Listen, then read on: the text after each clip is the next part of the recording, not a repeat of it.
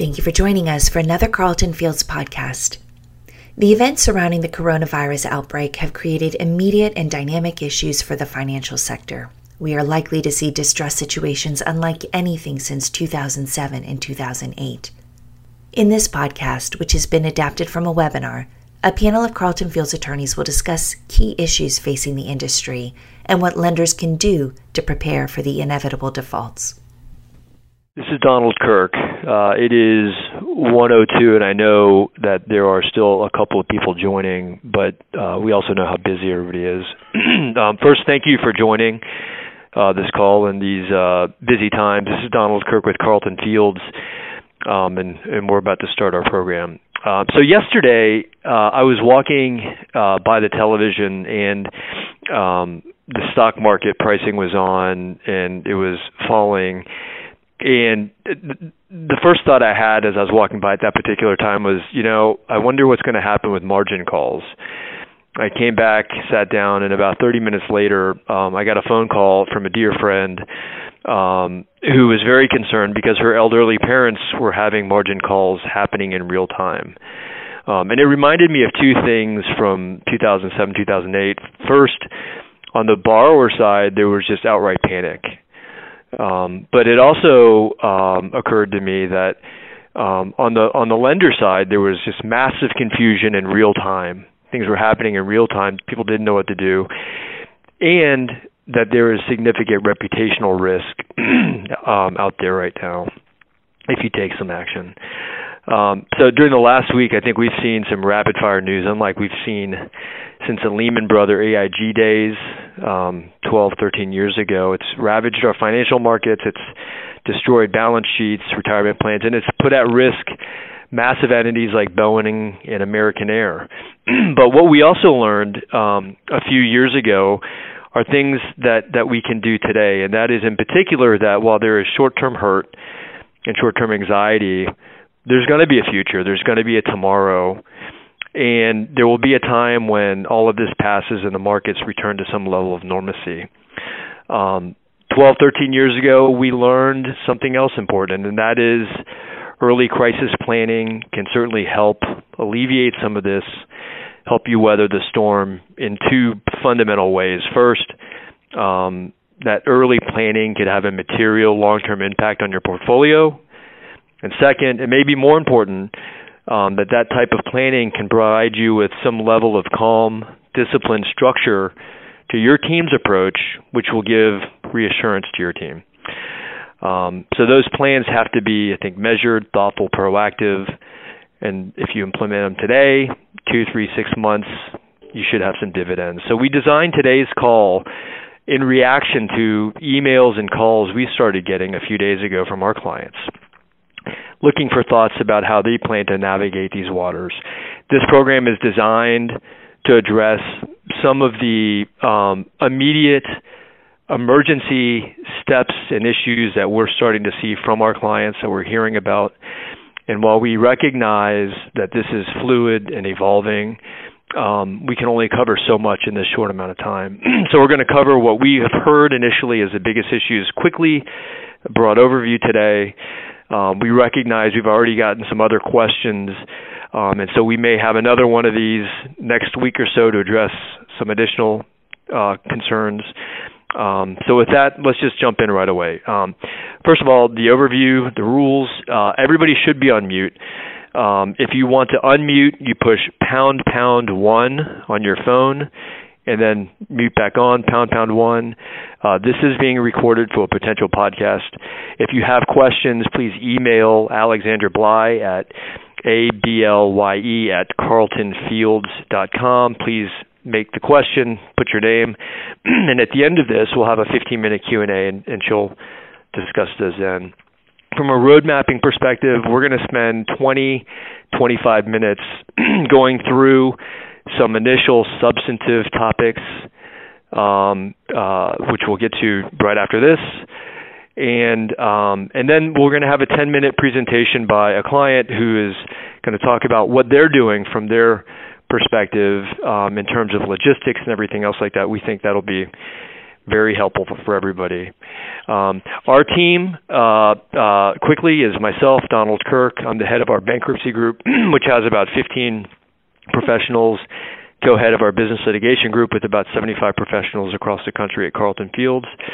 Uh, my co-head um, of uh, business litigation, Rick Gross, who has a very special emphasis on special servicing, Kathy McElroy, um, who has vast bankruptcy and foreclosure experience, Alexandra Blye, my West Palm Beach partner, who straddles both sides of the real estate uh, transactional and bankruptcy side. Alan Grunspan, who uh, I would define as the quintessential bank lawyer. And then finally, last but not least, and we certainly thank him for his time, David Harrison, who is responsible for business development, strategy, and account management at Midland Loan Services. And he's also um, a member of that firm's senior leadership team. So with that, um, let's jump to our substantive topics. The first one, um, Alan, well, you talked briefly about uh, two things. One, continuing advances on lines of credit. Do you do it? Do you not?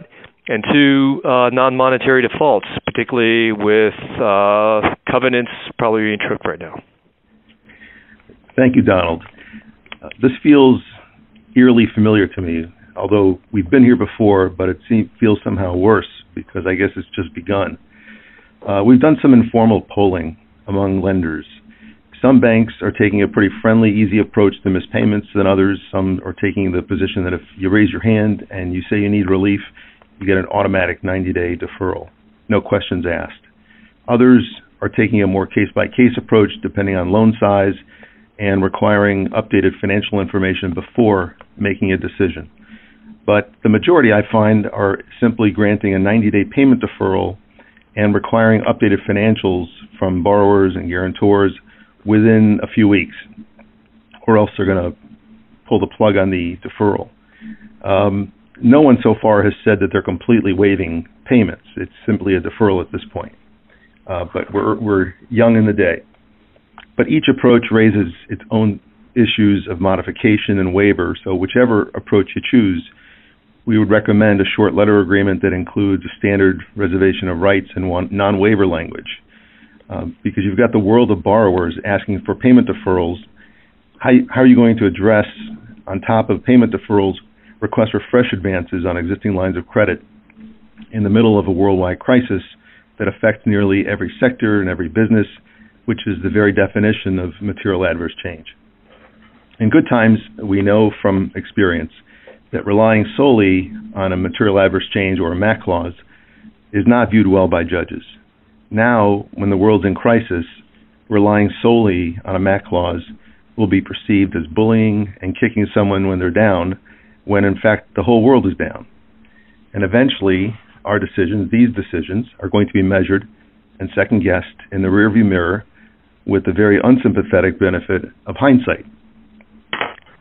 But how do you advance on a line if a business owner has had to shut its doors or been ordered to shut its doors and had to lay off staff? And it's pretty hard to tell when and if they're going to reopen or if they intend to use the advance um, to keep keep employees intact, or if they simply intend to use the money to pay down their own mortgage. Um, they've got personal living expenses, mounting credit card bills, etc.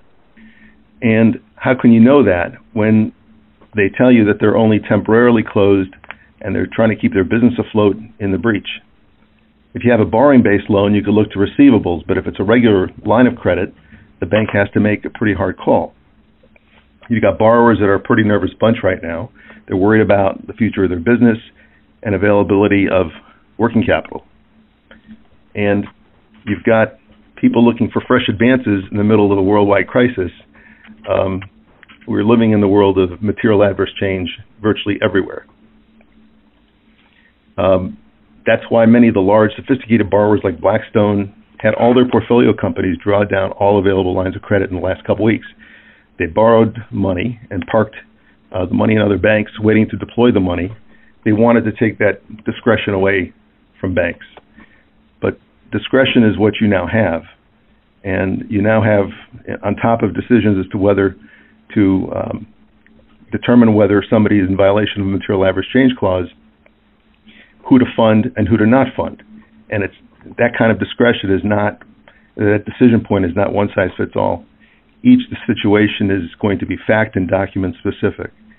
And there's going to be some clear situations that warrant no further advances, but in most cases, we, we would not recommend stopping advances based on a MAC clause alone because you've got businesses that are in crisis mode, and this is the time when they really need their available lines of credit. At the same time, you don't want to put good money after bad, and if the bank is inclined to put the brakes on, it should be based on what you can substantiate today.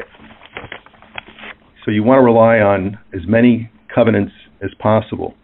For example, is the borrower currently violating a, a financial covenant ratio or are they past due in financial reporting? If they are, tell them, and that will give you some time and cover to analyze things. And I would be prophylactically sending out notices for any past due financials. But the paradox with that is that even if you have updated financials, you're operating under an information gap because there's a big lag between what's happening today in real time and the financial statements from last quarter or even this quarter. And as this quarter ends, you, are not going to get financials for several weeks, and even that won't fully truly reflect what's happened in just the last couple of weeks or what we know is likely to happen over the next few months. On top of that, a lot of your loan agreements don't require monthly financials or even quarterly, which puts you further in the dark. So then the question comes up what do you do if the borrower is asking for payment relief and still wants to continue borrowing on their line? And some banks are saying you get a payment deferral and they're going to still make advances, and others are saying no, you get one or the other. But of course, you can use advances to make loan payments. One factor is if a borrower was, was in payment or covenant default before all of this started, or if they simply shut down the business. But again, it's going to depend on your documents and if you previously noticed uh, a, a default and if there's any cure period. Some lenders are saying that with a good customer, even if the business is down for now and there's a good indication it's going to reopen and they're using advances to retain key employees, they're going to advance despite a MAC clause. Um, does the business have a plan in writing? Do the underlying assumptions make sense?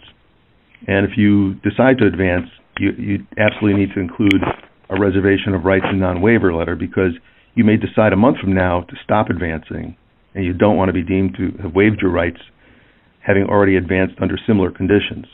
In other words, don't turn a good thing that you did into a bad thing that a borrower can use against you later to claim waiver or estoppel because we know that in desperate times, no good turn goes unpunished. The bottom line is just be careful and deliberate substantiate and document. History is going to reward you for it, but just be careful about what you put in emails and texts, internal and external. If you're going to put the brakes on, use prior mispayments or financial ratios that you can substantiate today, not a standalone MAC clause, unless, the, of course, the change to the business is so significant, so drastic that it's not going to recover. Most cases won't be that clear cut because some of this is art not just science. It's going to be case by case. So your decisions have to be based on what you can concretely substantiate and be aware that you may find yourself in front of an unsympathetic judge down the road. And worse, if a business files for bankruptcy, there could be an adversary where the borrower is going to blame the bank for putting it under by failing to fund its line of credit when the business needed it most. You're going to have tough calls to make, and if you need to bounce it off of litigators or bankruptcy people, we can certainly help do that.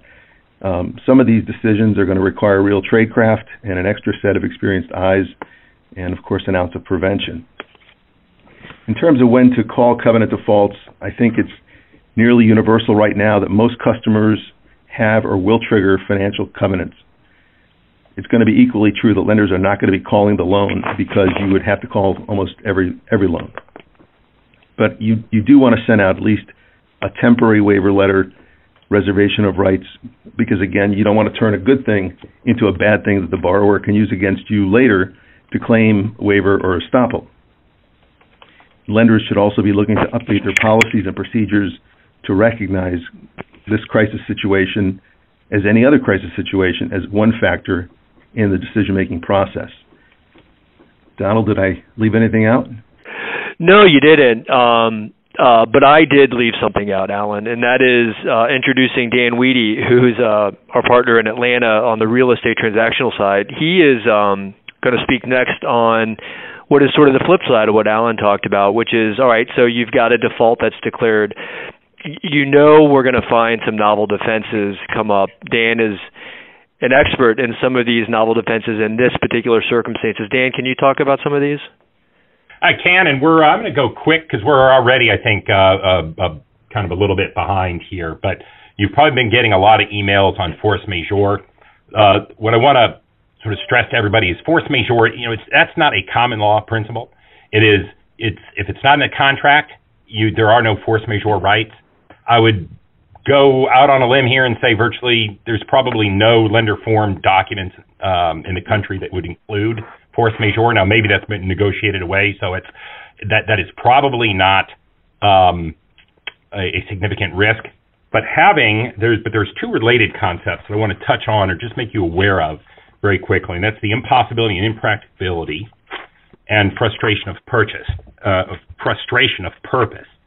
Now, impossibility and impracticability is generally the same thing.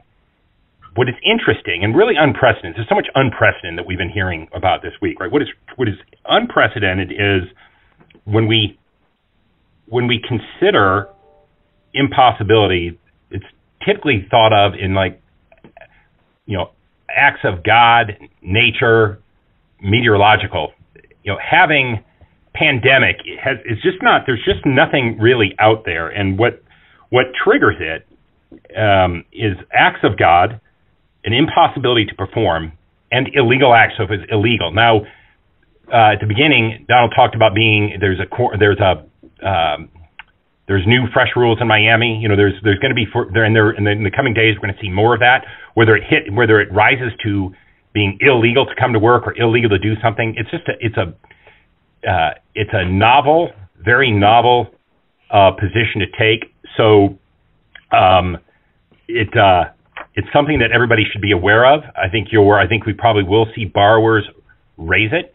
Uh, again, back to what uh, Donald said in the very beginning, we kind of all are in this together. We have to work it out. So I don't think it's going to it's going to hinge on that, but it's certainly something you're going to be want to be aware of, and it's certainly something that um, if you have any questions or if you uh, you have any follow-up questions regarding the specific elements or examples of either of those, you can just email us here and send you uh, primer on it.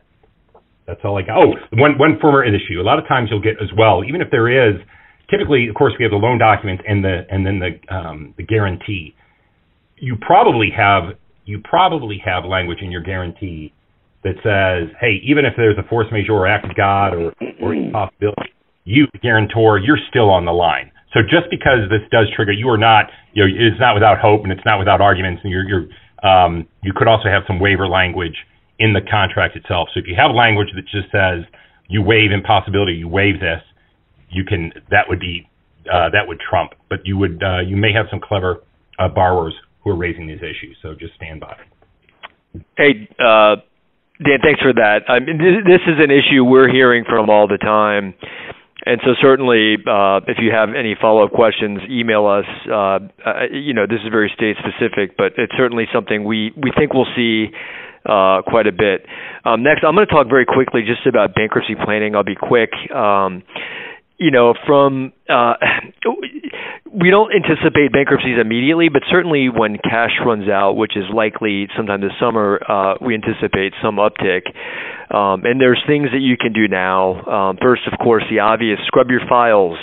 Uh, last go around, we saw significant issues with loan files, legal descriptions that were incorrect liens that were not properly perfected or updated, um, crosses that, that don't exist that people thought there were.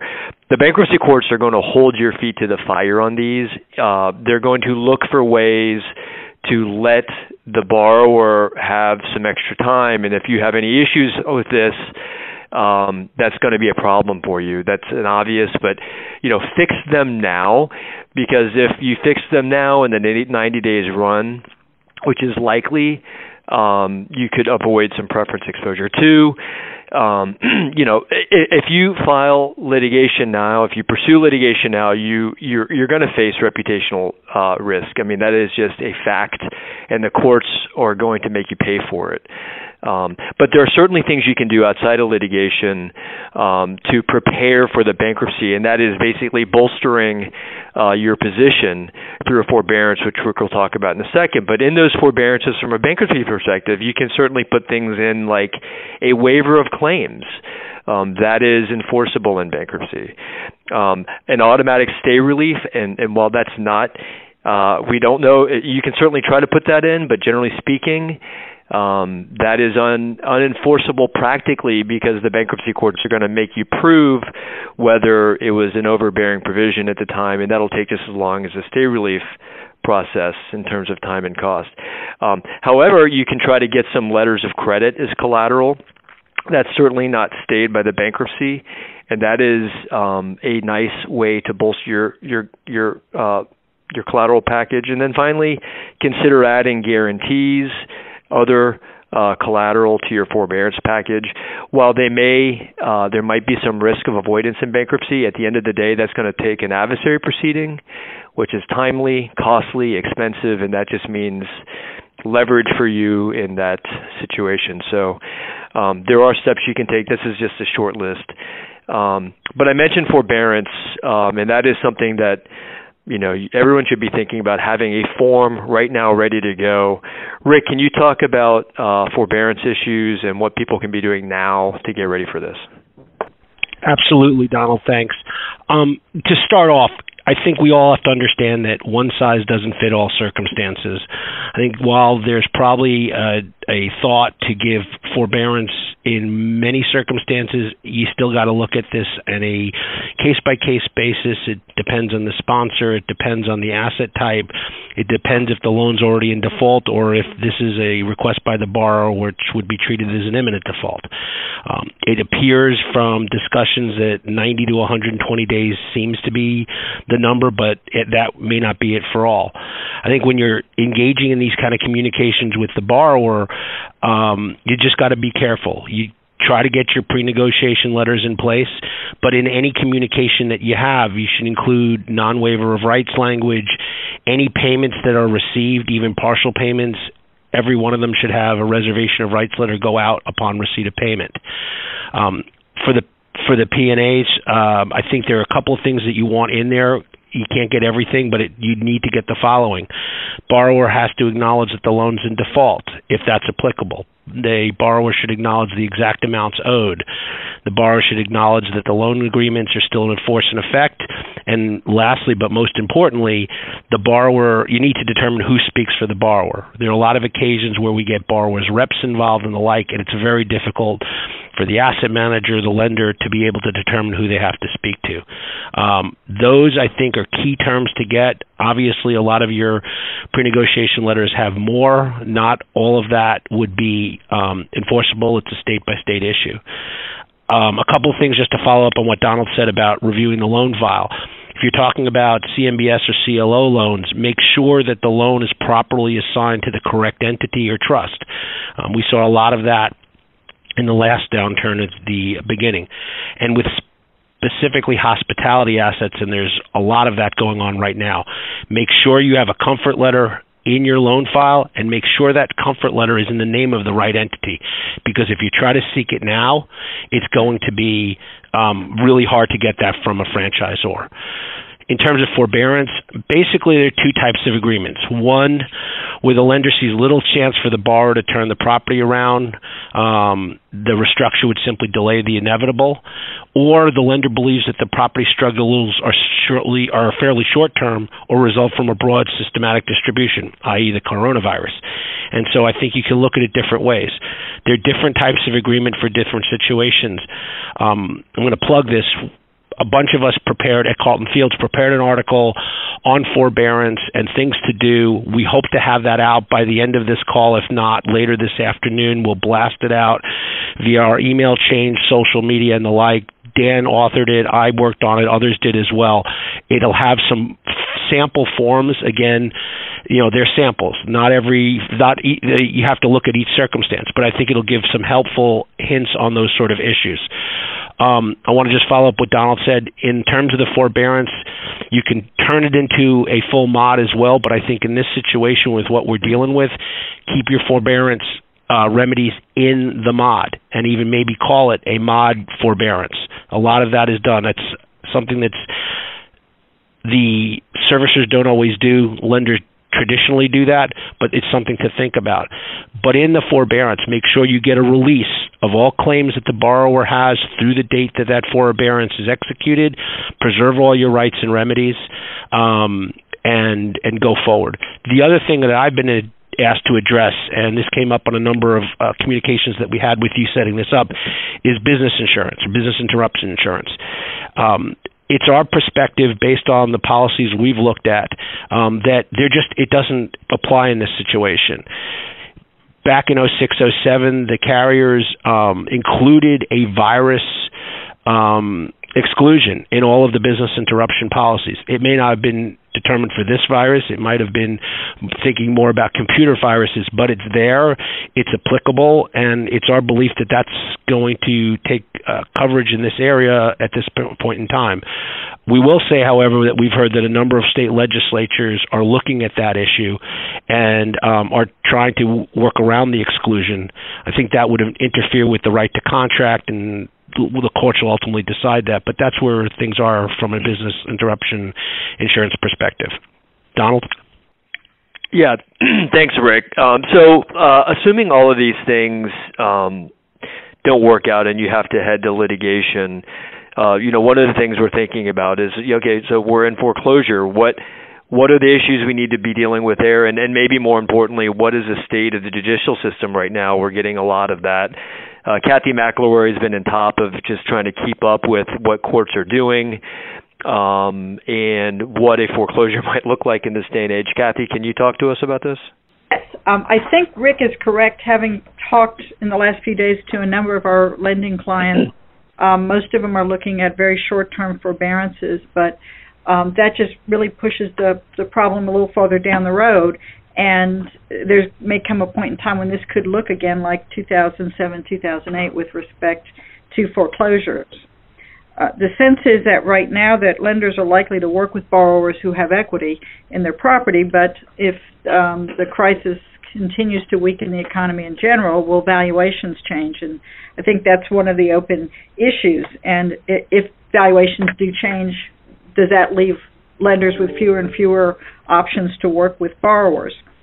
Uh, we anticipate seeing, um, in addition to the types of things that you normally see in a foreclosure as far as defenses, maybe some novel defenses. And Dan talked a little bit about force majeure, impossibility, impracticability, frustration of purpose, and, and, and the need for, in fact, sometimes for there to be a, a violation of law in order for some of those defenses to come into place. And um, you may want to think about in your local state. Um, there, there may be laws that make it illegal to violation a public closure order or to vi- violation of a quarantine, and they may be able to try to create that criminality necessary to get some sort of excuse type defense. Um, it, given what we saw in 2000, 2000, 2007, 2008, it's likely that if foreclosures start, that the courts are going to be backlogged because the courts have been slowing down their processes because of the virus. Um, so again, you, it, in states that have judicial foreclosures versus non-judicial foreclosures, you're likely to see maybe 2007, 2008 all over again. Um, with respect to where the, the judiciary is and where the judicial system is, on the federal side, the Administrative Office of the U.S. Courts put together a task force of judges and court um, officials to make sure that they balance the safety of courthouse employees, um, public health concerns, and the functioning of the judicial system. On the state sides, we're seeing the same thing where the Supreme Courts or the other uh, senior courts are trying to do the same thing. Um, there are a number of things to think about and look at with the court system. First, there's a, the access to the physical courthouse itself. And what we're seeing there is that in most locales, there's some level of restriction those restrictions go all the way from the courthouse is completely closed because we have an employee who's been infected to some level of um, slowing of activity because of that. Um, you know, the hearings are being handled telephonically, that only people are invited in for certain essential functions, and only skeletal staff is in place. Those restrictions are rapidly changing, and to the extent you believe you have a court proceeding that's going forward, it's important to check with the particular court. With respect to filing, um, one of the bright spots in all of this is that states that have enacted electronic filing and, and the entire federal system, um, business as usual has gone on with respect to filings of papers and motions, with the exception of pro se parties. Um, courts are making exceptions for pro se filers, setting up drop boxes and doing things like that to allow people to continue to protect their rights without having to risk coming into a courthouse and putting themselves and or court staff at risk. Um, the court filings appear to be basically continuing without um, interruption because of the ability to file electronically. That could change if there comes a time when courts are not able to maintain their electronic systems. Right now, they're doing that remotely in a lot of locations, and things seem to be holding up pretty well. With respect to hearings, again, we're seeing a little bit of everything. Uh, in a lot of places, um, there, there have been changes. Some places there have not. In almost every situation, essential and emergency hearings are going forward, and they are usually defined and pretty limited to things like injunctions, domestic violence, mental health cases, uh, key criminal proceedings, things like that, first appearances in criminal cases. Some courts are holding all hearings telephonically. Some courts are requiring hearings to be held in, only in large courtrooms rather than in chambers or small, small hearing rooms. Some courts are limiting hearings to just non-evidentiary hearings, and they're being handled either te- telephonically or in courtrooms. Some are canceling all evidentiary hearings. Some are taking evidentiary hearings on a case-by-case basis. Some are encouraging parties to agree to continuances to dates down the road. Um, so it's important if you've got hearings coming up to check with courts for the most recent guidance. But I think the bottom line with all of this is that there's going to be backlogs of hearings and there's going to be a scramble to reschedule things that have been canceled once the crisis passes. With respect to deadlines, some courts are entering, entering administrative orders extending deadlines. Some courts have not done that. Um, we are cautioning our lawyers and clients to be very careful because there are some deadlines that are jurisdictional and cannot be extended and it, for, those tend to be, and they vary by state, but things like motions for new trial, motion for rehearing or to amend a judgment, motions for relief under a judgment, uh, notices of appeal, um, um, motions for a directed verdict, things like that. So those types of things you need to be careful about because those deadlines can't be extended by agreement and probably can't be extended by administrative orders unless the statutes or court rules specifically provide for it. Um, what we're cautioning our clients and our lawyers are is that the administrative orders, although they're well intentioned, um, are often ambiguous, and they were drafted uh, crypt, you know, in a hurry without a lot of thought to the parsing that may occur later. And because of that, there may be situations down the road where people try to use the uh, reliance on uh, the extension of a deadline against the opposing party. So we, we're cautioning great care in in determining whether or not deadlines need to be met. Um, the bankruptcy court has issued some blanket orders in most jurisdictions extending all of the deadlines that trigger off of 341 meetings because the 341 meetings have in fact been ca- canceled.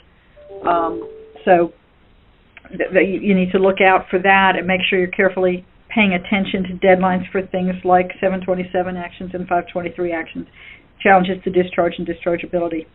Um, there's some moratoriums that are either being talked about or implemented um, because of the financial impact and shutdowns and the like. Uh, we expect to see moratoriums in a, a lot of jurisdictions on both evictions and foreclosures, and they could be on the residential and on the commercial side, particularly because of the mandates of shutdowns of certain types of businesses in the hospitality industry. Uh, the uh, FHA has announced an immediate um, ban on foreclosures and evictions for single family homes uh, for FHA insured mortgages for the next 60 days. Um, and and they've directed servicers to halt all foreclosure actions and suspend all pending foreclosure proceedings. So even those who have not been impacted by the crisis, people who are already mid foreclosure are getting some relief at this point in time. And they've also directed um, that all evictions of any FHA insured single family property um, there, there be no evictions for the next 60 days. So even though there may be pre-crisis defaults, those evictions are being stopped as well. Um, FHA is encouraging servicers to offer mitigation and other forbearance to and loan modifications as necessary to minimize the financial impact, um, the the crisis from the financial excuse me the the impact upon the borrowers. Um, we've not confirmed this, but it appears that both Fannie Mae and Freddie Mac are doing the same thing. So, in short, these things are also rapidly evolving, but um, before you uh, make a final decision about an eviction or foreclosure, check about moratoriums in your local community. And as I said, they, uh, in some jurisdictions, are discussing them on the commercial side as well as on the residential side. Kathy, thanks. Um, so, a couple of just high-level points to to wrap up um, what what Kathy said. First, you know, in, in terms of deadlines, particularly jurisdictional matters, you have to be very, very careful. Our general counsel is advising us to be extremely careful on these things because some of these orders that are being issued just might not apply. And so you just have to be careful on those things. And then um, clearly from a court perspective, this mirrors, you know, 0708. You're, you're just not going to get into court anytime soon. Um, and when you do, you're going to find some significant headwinds from a very lenient, overwhelmed court. And so, to to our points earlier, it's good right now to sort of take ex, uh, just accept that and shore up whatever you can now in your papers to be ready for that. So when the the court does free up, you can take advantage of that. Um, next, uh, we have the pleasure of having David Harrison, who I introduced earlier, talk about from the client side. What are you doing, David, um, to prepare for this? I mean, these are uh, at least in the last 13 years, unprecedented times. How are you, from a logistical perspective or otherwise, preparing uh, your team for this?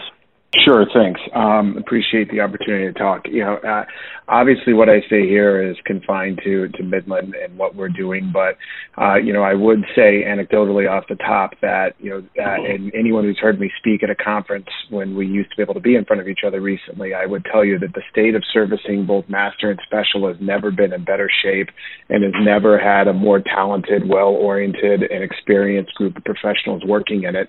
And it's time for that industry to prove its worth and to get out and do it. And I think we're fortunate that this is happening. Well, we're not fortunate this is happening clearly, I, but we're it, it, we are better situated to to deal with it now as an industry than we have it in the past.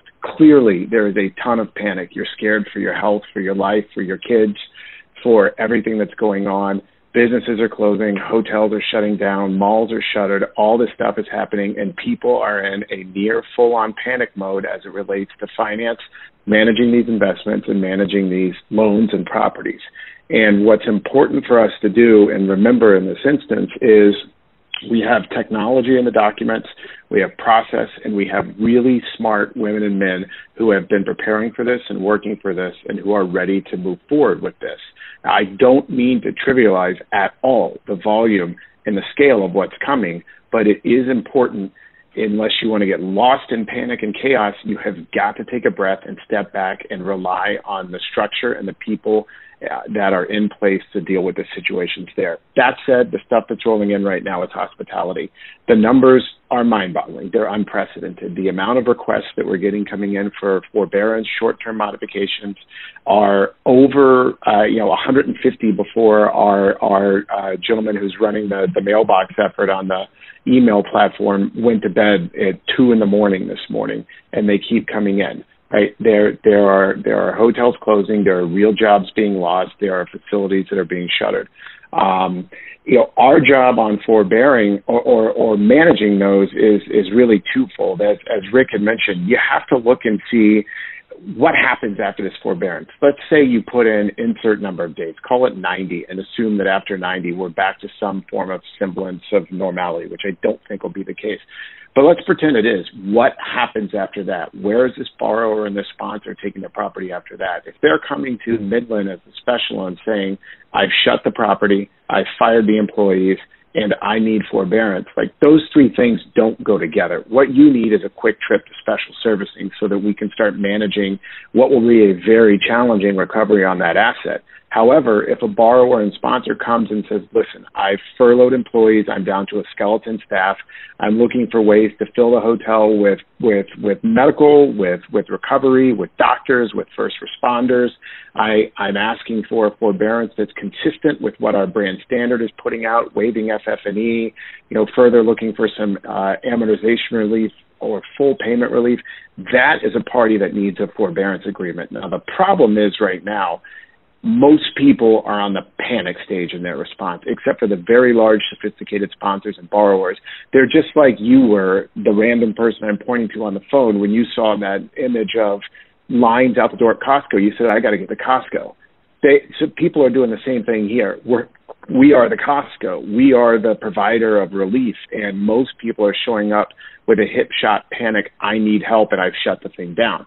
So we are dealing with a tremendous number of inquiries inbound and email, and, and where the real problem comes, and I hate to sound insensitive on this, is phone calls. Borrowers want to talk, and I get it. I want to talk. I want to talk to everyone. I spend so much time on the phone because I want to hear a human. I want to know what's going on, and I want to hear what the answer sounds like and not just see it typed out. But we just can't talk to everyone right now. And if we do, it's at the expense of everyone else who's piled up before or after that. So all the specials, all the masters are culling through this. Nobody is interested in racking up frictional cost, court time, legal fees, and, and transactional agita over a loan that shouldn't be in special. If there's a, a smart forbearance, as Rick said, not one size fits all, we will look at it, we will execute it, and we will move on to the next one. But if it needs to go into special servicing, it needs to go. And we have, as do the others, the best asset managers in the business ready to work it out.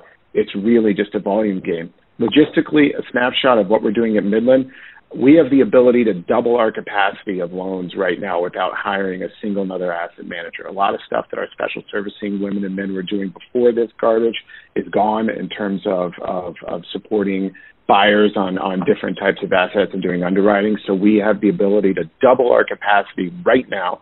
We have, you know, we're part of a 55,000 person bank. There's quite a few able bodied men and women in there that we have reached to.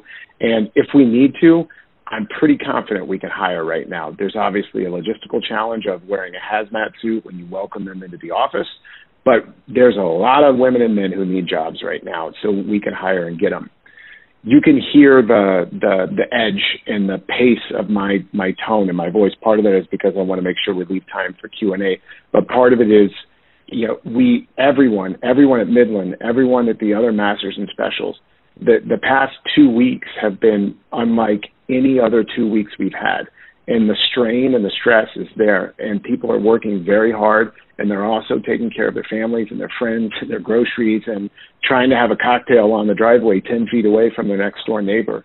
So the world is at a stressed high friction point and we are doing the absolute best that we can to help manage through that with with great partners like our host here today with receivers brokers all the resources that we need, but we just have to take a breath while the tide keeps coming in and know that we have the ability to manage it. And as my mom always says, even on your darkest day, the sun always rises.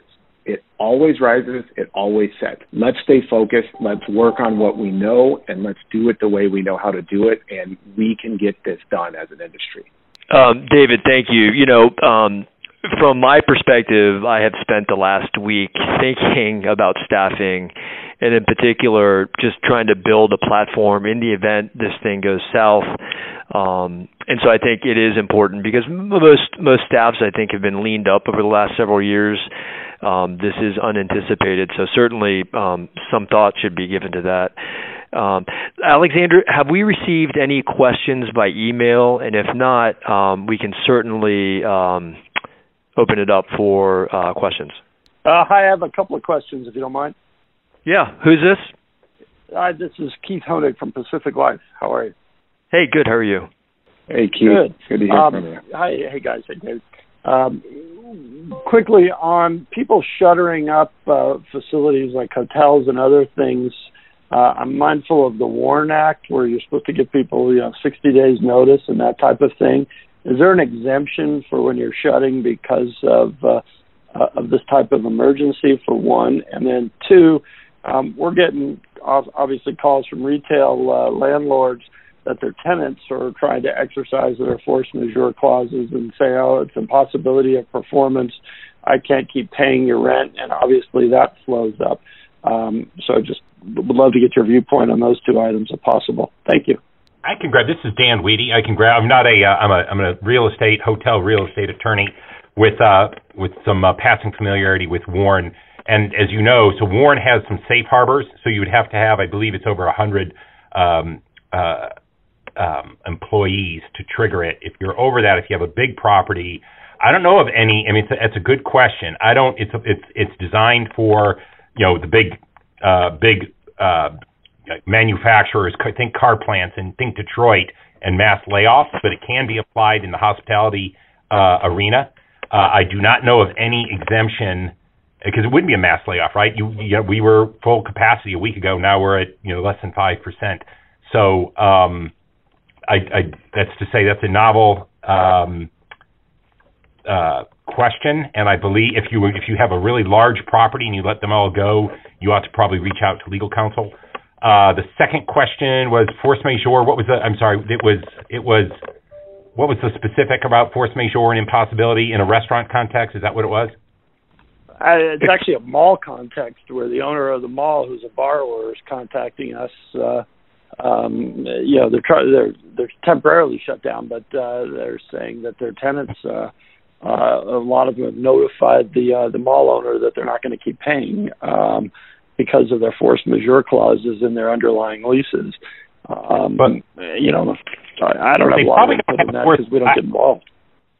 Yeah, I would be surprised if they had force majeure. I, I didn't, you know, I'm not looking at. it. I'd be surprised if a, if a sophisticated landlord like a mall landlord had uh, had force majeure to allow a tenant not to pay um, uh, on force majeure. It's but uh, they they probably have been just been saying I can't do it. I mean, force majeure or no, does it really matter, right? Does force majeure, if you can't make a payment, does it really matter if you're pointing to force majeure and they can't make the payment? That gets back to what we were originally talking about earlier in this. We're just going to have to, you know, kind of both sides will have to work together. But I don't think, you know, tenants are going to be successful in force majeure. They may have, if it's impossible, if, if you were saying, if the government says it is now against the law to congregate in um, groups of greater than 50 or 100, and you have to shut down these establishments, kind of like we, and then Northern Italy was doing that. Of course, we saw that in China. Then it could be, Ill, and then if it's illegal, then you could have that. If it, if it, that would that would be strong evidence of of impossibility. So I think it is something that um, that that is out there. I don't think a lot of this is going to turn on that. And in loan documents, if you really drill down on your loan documents, a lot of that is waived in your form. You know, in the most sophisticated lenders have that waived um, in their form documents. Yeah, and this is Donald. You know, I think um, from the the the the tenant raising that issue perspective, um, it doesn't really, I don't think, change much. I mean, the, the the standards are the same. Dan set them out earlier, which is very difficult, unlikely to apply, but um, I think there's a pragmatic side of it, which is courts are going to, you know, be a little gun shy. The landlord can't evict anyways it's going to take some time. And so there's the practical impact of that. And if they're telling you about it i think you just tell them look it is what it is. It's we don't we haven't looked at your documents. Generally speaking this is you know the way it looks like. But i mean they've got to wrestle with that themselves. Um the the provisions are unlikely to provide a payment defense but um, it's certainly going to cause some delays. There's no question. In terms of the WARN Act, um, we will um, get you an answer. Uh, I think that there is an exception for national uh, uh, natural disasters. Um, it's unclear if that applies to viruses, um, but there are things such as unforeseen business circumstances that is an exception. You know that applies if there's closings and layoffs that are caused by business circumstances that are not reasonably foreseeable at a time uh, when the notice would have otherwise been required. This seems like it would fit within that, but you know this is unprecedented, and so it's uh, it's hard to say if that that exception would stick. But you know, if you email one of us, we'll certainly look into that. Are there any other uh, questions? You can hit pound pound one. Hey, Hello? Harrison, I've actually got a question here. Um, yeah, we, we're seeing the potential for um, federal relief for the hospitality industry, right? And and frankly, um, as we discussed on a, for those of you who were on the Crest CREFC call earlier this morning, there's the potential for federal relief for every major industry. The question is, how do we need to think about, and admittedly it, too, it might be too soon because we don't even know what the relief is, but let's assume that there is relief passed for the hotel industry. How do we need to layer that into thinking about approaching uh, special servicing and, you know, maybe less so forbearance, but just dealing with, with with borrowers, i.e., if we throw someone in special on Monday and on Friday they get relief, um, you know, are any thoughts from the, the attorneys um, or practitioners on the phone on how to manage that?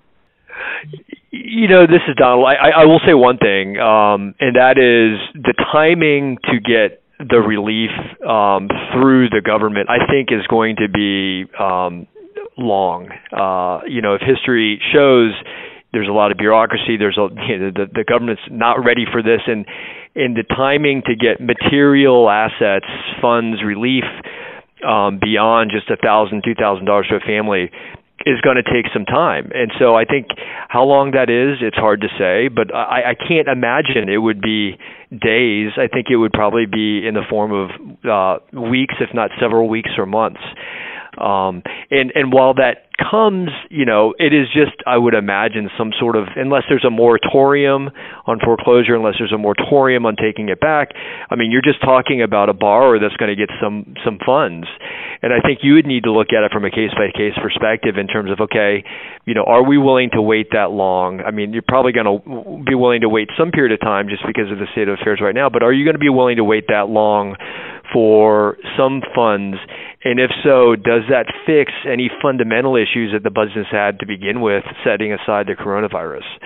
Um, so that would be my initial thought. I know. I hope, that helped at all. Anybody else have any thoughts on that question? Yeah, this is this is Dan. I mean, if you're, I don't know that there's going to be a lot of. I, I imagine you're the lenders. on. You're going to have to give. The deferrals, right? I mean, just that's just reality. There's no there, there's no one in these hotels. They can't make payments.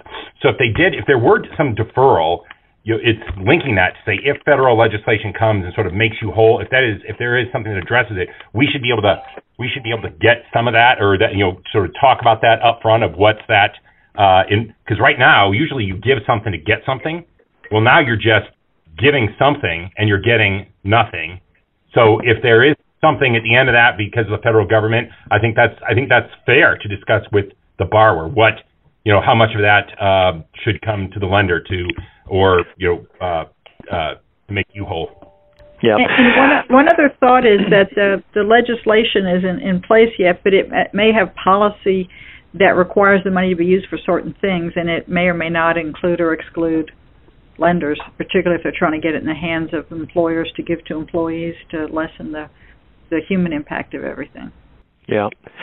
Um, okay, it is 155. Uh, we have time for one more question. We got an email. Uh, here's the question. What are your thoughts on using DocuSign for the execution of the FBA or loan mods during this time? Will this still be enforceable without a wet signature? Um, Rick, I think you've you've looked at this issue before. You want to briefly address it before um, I wrap things up? Sure, sure. Um, I think it's going to be state specific. Um, you know, certain states have al- allow uh, e-signatures with electronic notarization. Um, I think each state will look at it differently. I think the lenders will make a determination whether they're going to accept it or not. So I don't think there's a clear answer. Um, but you know, every business is looking at how they're going to allow this. We had that run around our firm today in terms of you know, allowing disbursements from trust and how we're going to do it. So I think it's going to be case by case, state by state. Yeah. Hey, Rick, Rick. it's, it's Harrison. Uh, re- real quick here on that. I actually uh, was uh, pounding on CREFC's door earlier this week, um, specifically with the uh, the reps that we have up on the hill on this issue, as were other servicers. And as of yesterday, um, our, our, good friend Senator Cramer from North Dakota uh, introduced legislation that will allow remote online notarization nationally and provide for interstate recognition of it as well. So if we can get that through, which seems to me like a no-brainer, but you should never say that when you're talking about the Hill, um, that would be a great positive step in in solving what is a lot of uh, firms. One of their issues with getting 100% work from home is the need to, you know, sit and have a notary and three witnesses who don't know what they're signing or what it's about sign things and uh, um, notarize things. So that could be a big pop. Absolutely. That that would and that's why you know again it's been state by state. If it was federally mandated, would make life a lot easier for the entire industry and for a lot of industries. For the record, I will take complete and full credit for that. Thank you. Well, thanks for both of those comments. Um, we're butting up on a, the two o'clock hour, and I know we've uh, been receiving some questions by email, um, and we promise we'll get back to you um, offline. Um, so, so, look, uh, we, we hope that this has been helpful for everybody. Um, the next couple of months are going to be crazy, um, but it's not unprecedented. this resembles you know seven and eight. I mean, it just does, and and that I think that experience that you, that you should have, your team should have, will bring some measure of calm.